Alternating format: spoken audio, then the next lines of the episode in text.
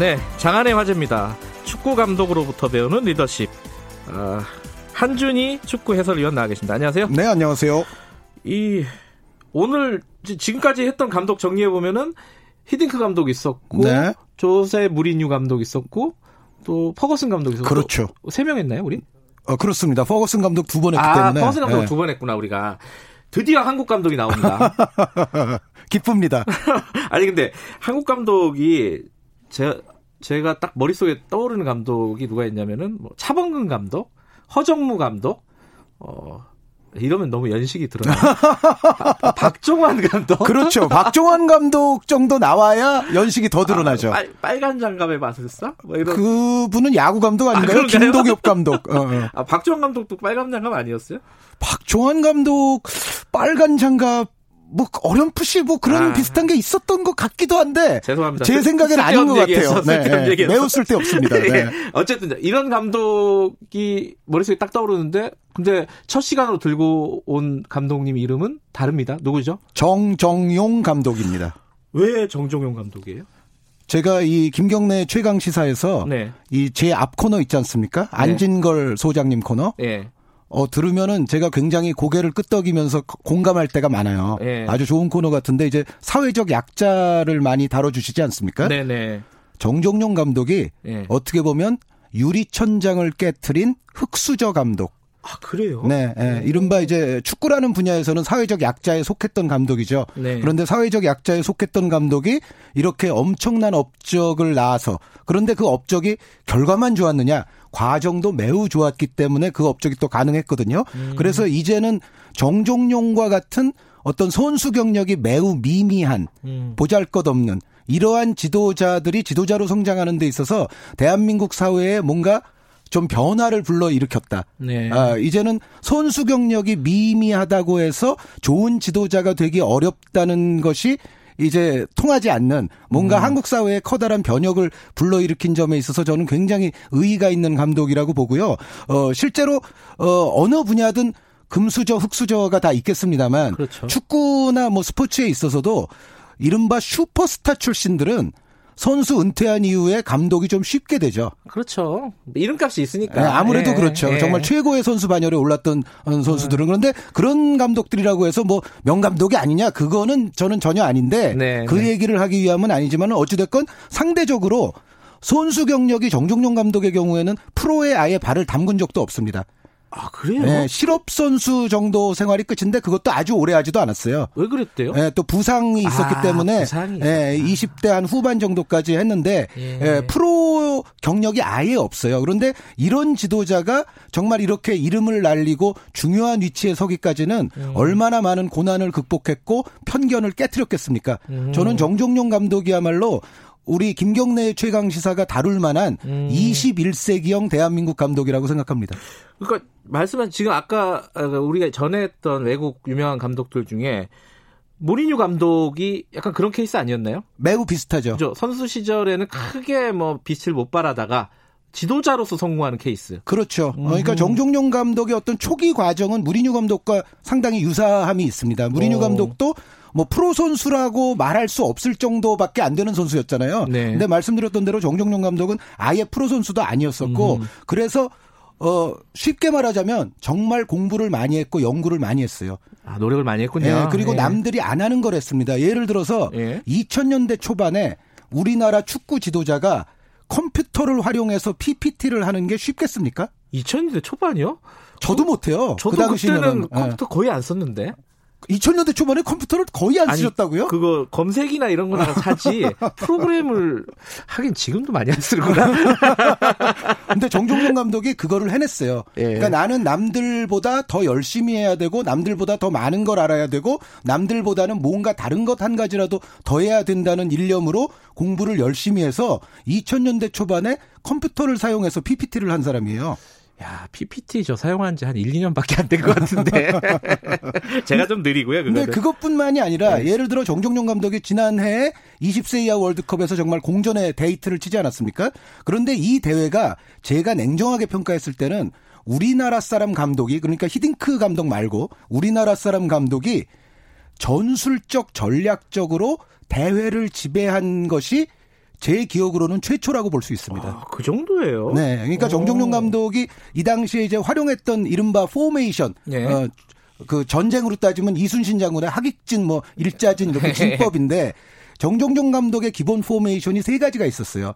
그런데 이게 가장 극명하게 드러났던 경기가 한일전이었습니다. 그게 16강이었네요. 네, 16강전이죠. 네. 우리가 이제 조별리그 포르투갈, 아르헨티나, 남아공과의 조별리그를 통과하고 이제 16강전을 한일전으로 붙었는데 이 한일전에서 정정용 감독이 처음에는 5-3-2 포메이션을 활용하다가 네. 그 다음에는 5-4-1이 됐고 후반전 들어서서 4-2-3-1 같은 포메이션이 나왔어요. 음. 그러면서 일본에게 전반전에는 상당히 우리가 약간 수세에 몰리는 듯하면서 실리적인 축구를 했습니다만 네. 이것이 정정용 감독에게는 다 계획이 있구나 플랜에 속했다는 거죠.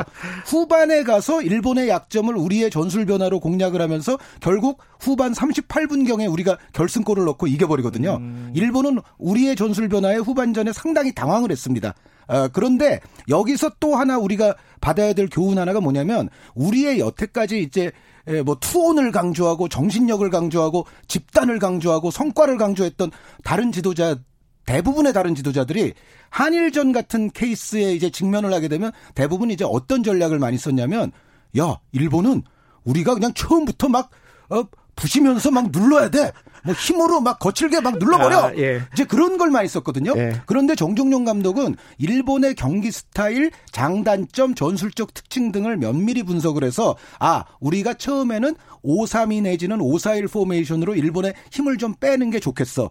그리고 후반전에 일본의 약점을 우리가 4-2-3-1 포메이션으로 공략할 수 있어. 이러한 어떤 플랜이 있었고 그대로 그것을 가동시킨 결과 일본을 결국은 무너뜨렸거든요. 음, 냉철하군요. 굉장히 냉철하죠. 음. 어, 그러니까 한일전이라고 해서 어, 무작정 처음부터 뭐 거칠게 마구 눌러 제 생각에는 만약에 그렇게 했으면요. 오히려 우리가 일본에게 허를 찔렸을 가능성이 굉장히 높습니다. 근데 이게 그 20세 이하 월드컵 준우승이라는 게 네네. 이게 피파 공인 국제 대회에 결승 올라간 게 우리가 처음이라면서요? 남자 축구에서는 처음이죠. 음. 여자 축구에서는 2010년에 17세 대표팀이 한번 우승을 차지했던 음. 적이 있기 때문에 여자까지 하면은 이제 2등이 아, 되겠는데 예. 남자 축구에서는 히딩크 감독이나 박종환 감독의 성과보다 높았으니까요. 그러니까 결승은 못 갔잖아요. 그 어쨌든 그죠. 그렇죠. 그것도 네, 대단하긴 네, 하지만은 네. 근데 이 성과를 어 매우 전설적인 성과잖아요, 말하자면. 그렇죠. 그거를 낸 감독이 K리그에서 팀을 맡았는데 제안도 많았다면서요, 딴 데서. 네, 정정용 감독은 뭐 정말 바쁜 나날을 보냈죠. 방송, 인터뷰, 뭐 강연 바쁜 음. 나날을 보냈고 러브콜이 굉장히 많았는데 그럼에도 지금 말씀해 주신 것처럼 K리그 1부 리그, 2부 리그가 있습니다만 2부 리그의 꼴찌 팀에 갔으니까 이랜드 FC. 네, 네. 이거 어떻게 봐야 돼요? 팀이 2부 리그 꼴찌니까 K리그 전체에서 꼴찌 아니에요? 그러네. 어, 근데 어떻게 보면 정종용 감독의 여태까지의 도전의 행보와는 매우 부합합니다. 그래요. 네, 정종용 감독은 기본에 충실하고 밑바닥부터 팀을 발전시키고 선수들을 다져나가는 데 있어서 여태까지 재능을 발휘해왔던 음, 리더거든요. 네. 그렇게 보자면은 전체에서 꼴찌 팀에 가서 그 팀을 새로운 패러다임으로 뭔가 다시 일으켜 세운다. 음. 이거는 제가 봤을 때는 정종용 감독의 도전 스타일에는 잘 부합한다고 봅니다. 그렇군요. 이제 정종용 감독을 제가 어 잠깐 찾아보니까 네.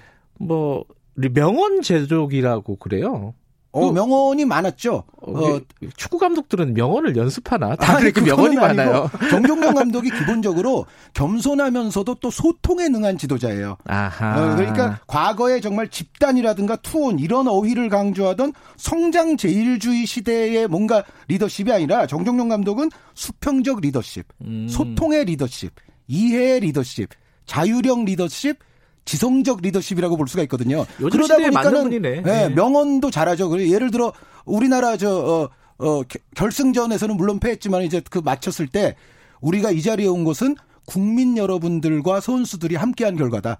그러니까 나의 업적이라기보다는 그게 무슨 명언이에요. 누구 어, 할수 있는 어, 말 아니에요? 할수 있는 말인데 현실적으로 그 상황에서 아, 그런 그렇죠. 말을 하는 사람이 또 아, 많지는 않고 맞아요. 예를 들어 네. 그 당시에 가장 이제 드라마틱했던 경기 아마 이 경기는 FIFA 역사에도 남을 텐데 세네갈전이 있거든요. 8강전. 네.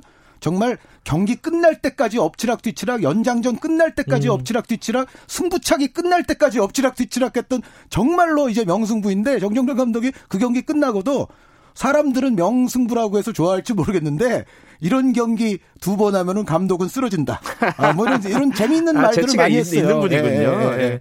근데 그 아까 뭐 수평적 리더십 이런 말씀 해주셨는데 그런 그 눈에 확 들어오는 좀 에피소드 같은 게 있나요? 종종? 그게 이런 거죠. 예를 들어 예. 어떤 감독들은 어린 선수들의 어떤 휴대전화 압수하시는 분들도 있고 아, 요즘 세상에. 네, 자유 시간에 굉장히 제약을 가하는 분들도 네. 있고 있는데 정종용 감독은 자유 시간 줄 거다 주고 휴대전화도 음. 쓰게 했어요. 그리고 이제 틈틈이 음악도 많이 훈련할 때 막 듣게도 했고 음흠. 그래서 이강인 선수가 뭐 음악 어, 담당 DJ도 했다 뭐 이제 그런 것도 있잖아요. 그리고 어, 전술 노트란 걸 나눠줬습니다. 예. 이 정정용의 전술 노트가 뭐냐면은 실제 경기 상황에서 일어날 수 있는 전술 변화 내지는 또 코너킥 같은 세트 플레이 상황에서의 선수들의 움직임을 세세하게 적어가지고 예. 어, 너희들 쉴 때 틈날 때마다 봐. 음. 그래서 선수들이 이제 우리 팀이 수행해야 될 전술을 틈틈이 자기 자신의 몸에 이제 체득하도록 만드는 음. 어, 뭔가 이제 여태까지의 다른 어떤 강압적 리더십이라든가 아주